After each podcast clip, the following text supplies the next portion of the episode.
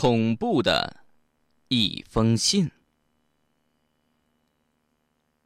我闭上眼睛，希望这一切都是梦。我还在刚才那个噩梦里没醒过来，但是没用。刺鼻的血腥味在房间中环绕，浓郁的让我只想作呕。我睁开眼睛，血迹还在眼前。清晰的殷红的血迹刺激着我每一个视觉细胞，我用嘴大口的吸了几口气，迫使自己稍微的镇定下来。仔细的看着周围，我的胃开始抽搐了。血迹好像并不是杂乱的无迹可寻，只见斑斑点点殷红的血迹从床上我睡的地方顺着下来，直到脚底，下了床，再在地毯上绕过床角。弯弯曲曲的，直到门口，从虚掩着的门缝里钻出去。我再深呼吸一口，壮了壮自己的胆子，拉开门。血迹一直通到卫生间里，卫生间的门是关着的，血迹是怎么出来的？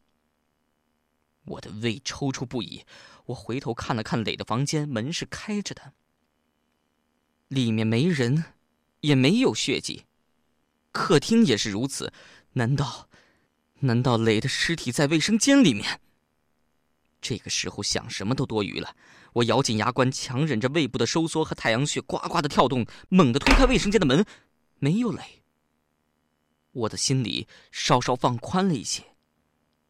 血迹一直往前通到马桶水箱的盖子里，我蹒跚着走进马桶，马桶里赫然是一桶的血水。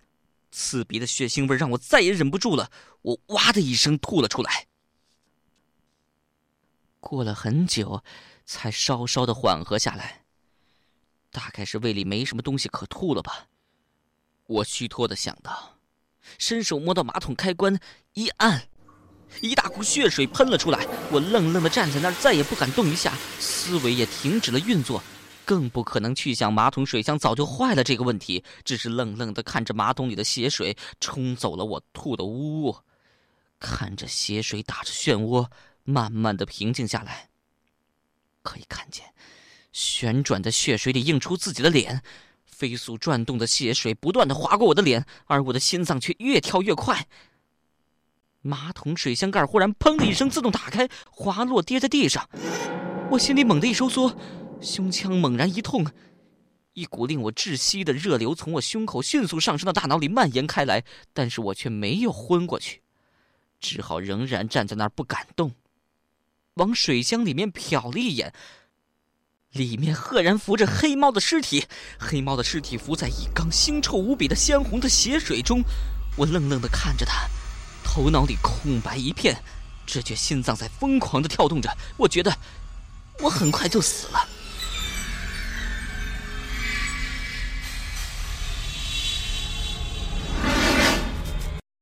不知道站在那儿有多久，直到有苍蝇飞进来盘旋在黑猫的尸体上，我才将看黑猫的眼光收回来，却仍然不敢动一下。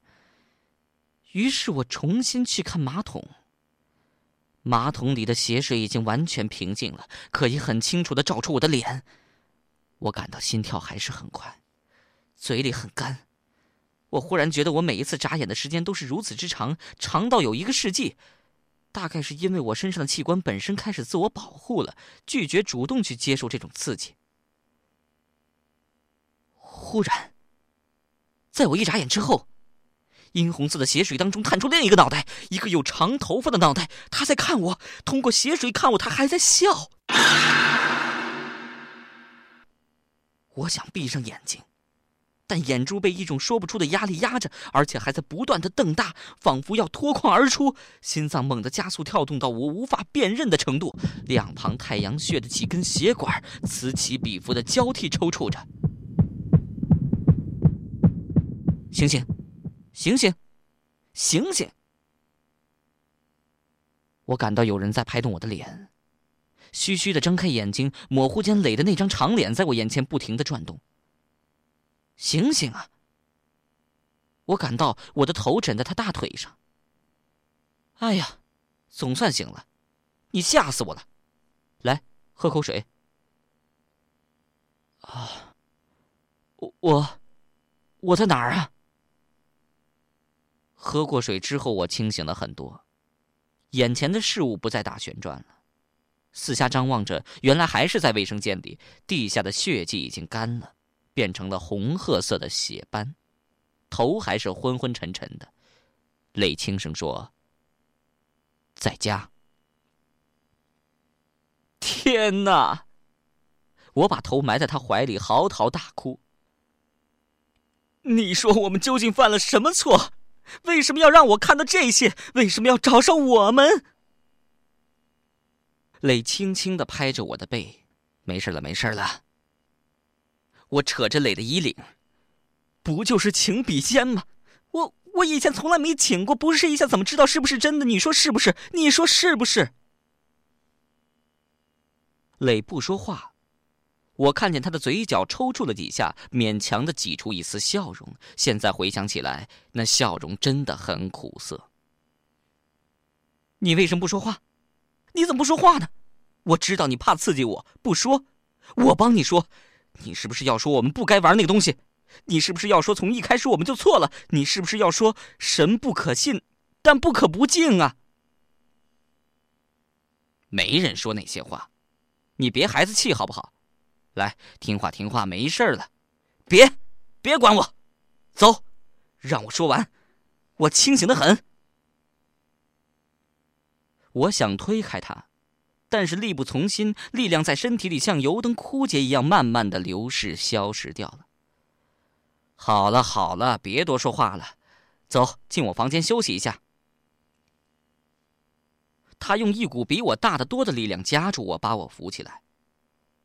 哎，你不会在茅厕里睡了一天一夜吧？哼！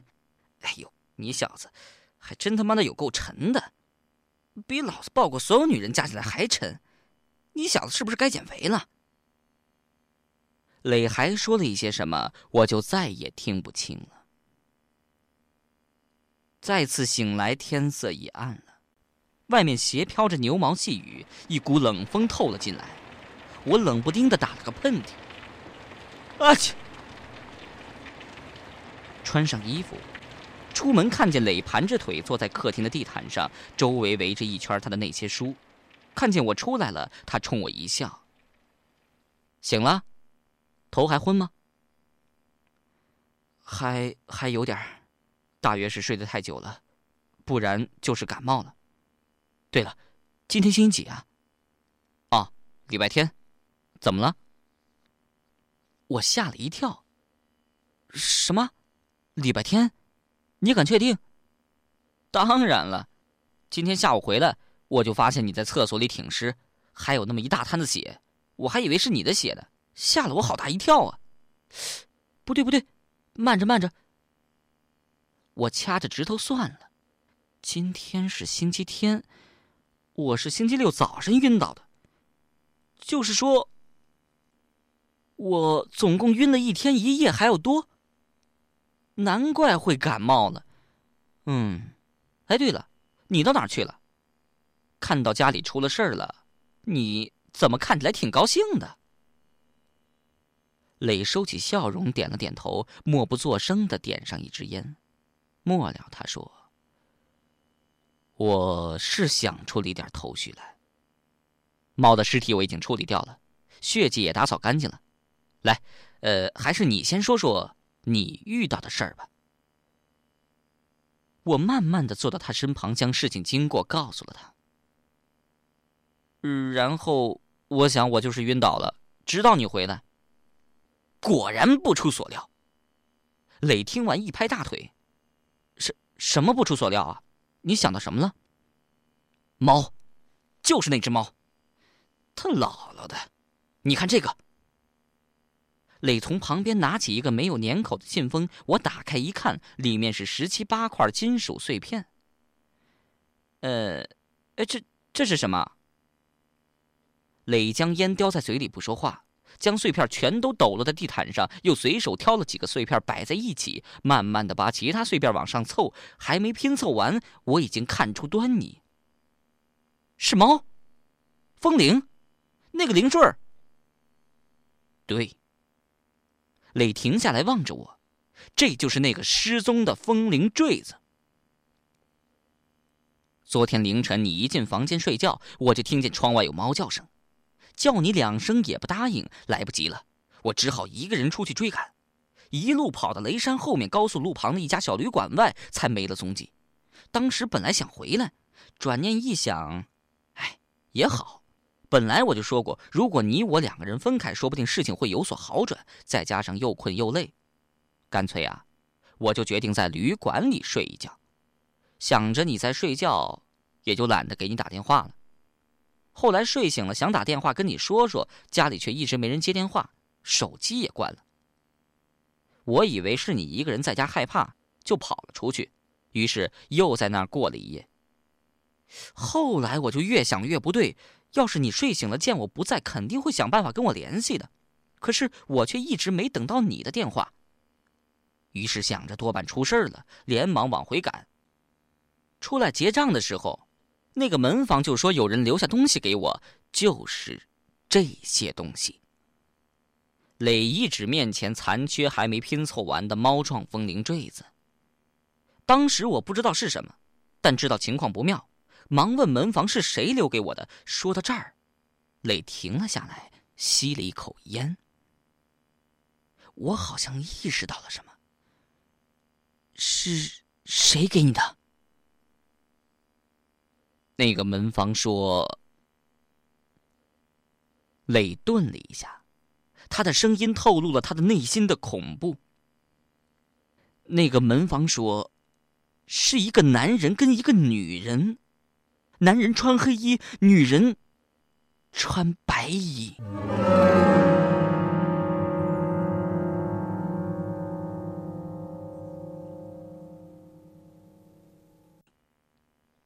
那时候起，我就确定你肯定出事了，连忙边往回跑边打开信封看，从里面抓出几块大的碎片，光凭外表手感就知道正是我在找的东西。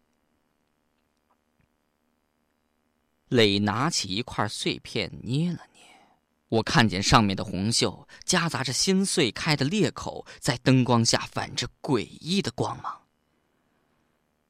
唉，零碎了。猫死了，可惜呀。你其实已经知道是谁杀的吧？你是说那个鬼？没错，你做的梦已经很清楚的告诉你一切了，是那个，对，或者那两个鬼杀的，甚至连原因都告诉你了。不杀掉那只黑猫，就无法真正伤害我们。我说过，每次我们出事都在黑猫出现之前，这就意味着每次我们被鬼上身也在黑猫出现之前。黑猫却总是紧要关头及时出现，将一次次的危险化险为夷。从头说起吧，我们请了笔仙之后，风铃就不响了，那其实是在向我们提示危险已经降临了。灵坠一定是那个时候不见的，黑猫也一定是那个时候出事的。第一次差点翻车，一定是他及时阻止的。甚至之前他还坐在将要爆胎的轮胎上面，暗示我们左前胎已经被动了手脚。第二次车灯自行打开熄灭，那时候鬼已经坐上车来，就坐在你我背后，只是你我不知道而已。但黑猫却知道，我们迷路走在那条黑路上，一定是被鬼做了手脚。黑猫却及时出现，它张牙舞爪，不是针对你我，而是针对坐在后座上的鬼。后来他跳到前面来，我想要不就是因为要提醒我们俩，要不就是鬼已经上了我们一个的身，或者两个都被上了身。后来路旁的大树被弄倒，肯定也是黑猫做的，他是想阻止我们再往死亡的路上走。你后来肯定是被鬼上了身，咯咯咯的边开车边笑，到后来却越开越愤怒，但还是开了回来。我想，这一定是因为黑猫把所有的岔路都弄上棵树，只剩回家的一条生路，那个鬼只好无可奈何的开回来。从那时候起，鬼就知道要对付我们，必须先对付那只黑猫，所以才有了第三次你梦见了鬼，鬼甚至向你现身杀猫，那是在潜意识里给你种下杀猫的意念。后来，马桶出现怪声音。同样也是在暗示你杀猫的方法。再后来，鬼上了我的身，但黑猫一出现，就一切都平安了。我们后来听到的男女对话，想必是他们在争论杀猫的方法。第四次，鬼上你的身，在鬼的诱导下，你想开车撞猫，但猫却闪开了攻击，反而诱导你撞树，让你清醒过来。这个方法行不通，但鬼却没有善罢甘休，他们准备第五次的攻击。这一次，他们竟然成功了。你是说那只黑猫一直在保护我们？这个说法太离奇了，我一时半会儿还难以接受。在我的概念中，黑猫一直是不祥之物。经历了这几个星期的事之后，更是对黑猫深恶痛绝。黑猫，不是象征着厄运吗？不是象征着厄运，它是专门对付恶魔的。当然，哪里有它，哪里就有厄运，不然还对付个屁呀！你来看看这个。磊拿起了一本他面前摊开的书，指着其中一段用红笔勾出的话：“玄猫，辟邪之物，易至于难，子孙皆易，即易动。”后面的话我便看不懂了。我合上书面，上面写着“明清阴阳风水学说”几个字。这是我找了一个星期找到的唯一有用的一句话。写这段话的人叫陈元敬，他是清朝道光年间的人。他本人并没什么见解，自己也承认，都是抄书转述前人的话。怎么样，看明白了吗？这玄猫就是黑猫，辟邪用的。后人大概是只从表面现象看，觉得黑猫出现肯定有厄运发生，于是便不分青红皂白的把一切罪恶全都推在黑猫头上。这书上写的“易至于难”，好像是说养在门口最好。古人一般都把大门朝南开。子孙皆宜，大概是说会一直管用。子孙后代都管用，保护这家房子的主人，以至于后人，或者就是说，这只黑猫的后代也行。记忆动，就是说一旦养了就不能动，更不能换主人。我不耐烦的听他掉书袋，哎，那现在怎么办呢？现在这只黑猫已经嗝屁着凉了，它倒死的轻巧啊。把我们撂一边了，我们怎么办呢？哎，你说他怎么会死呢？既然他是辟邪的，鬼怎么杀得了他呀？是啊，这也是我在想的问题。对了，那只猫多半是被淹死的，可怎么会出现那么多血呢？那只猫的血怎么会在你手上呢？嗯，也许是被杀害的时候，挣扎着跑出来，想叫醒我做什么？呃，说不好。我胡乱猜了一句。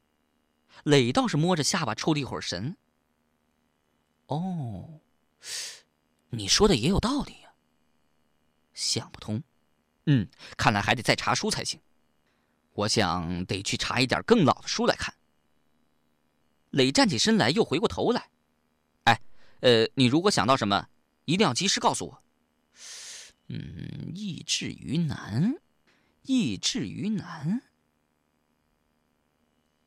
他都想不到，我怎么能想到？我还没来得及将这话说出口，他又自言自语的走开了。于是我端起了酒瓶，醉生梦死的生活又重新开始了。磊继续的日以继夜的查他的书。有时还站起身来，在房间里走来走去，口中念念有词。大概是上一回查到了点线索，给了他鼓励。我经常也一边喝酒，一边坐在他身边看他翻书。开始，磊还跟我说两句，我也跟着哼哼两声。过了两天，他的书便翻得越来越快，话却越来越少，眉头也越皱越紧。我知道。那意味着他没有找到更多的东西，翻来覆去还是只有“玄猫辟邪之物，易至于难，子孙皆宜，记忆动”这几个字是有用的。问题是，现在这句话已经等同于狗屁了。黑猫死了才知道有什么屁用啊！我没有说出这句话来打击他，只是冷着眼喝着酒看他翻书。每次我喝醉醒来之后，他身旁的书都多出来好多好多。看图章，大多是学校图书馆的。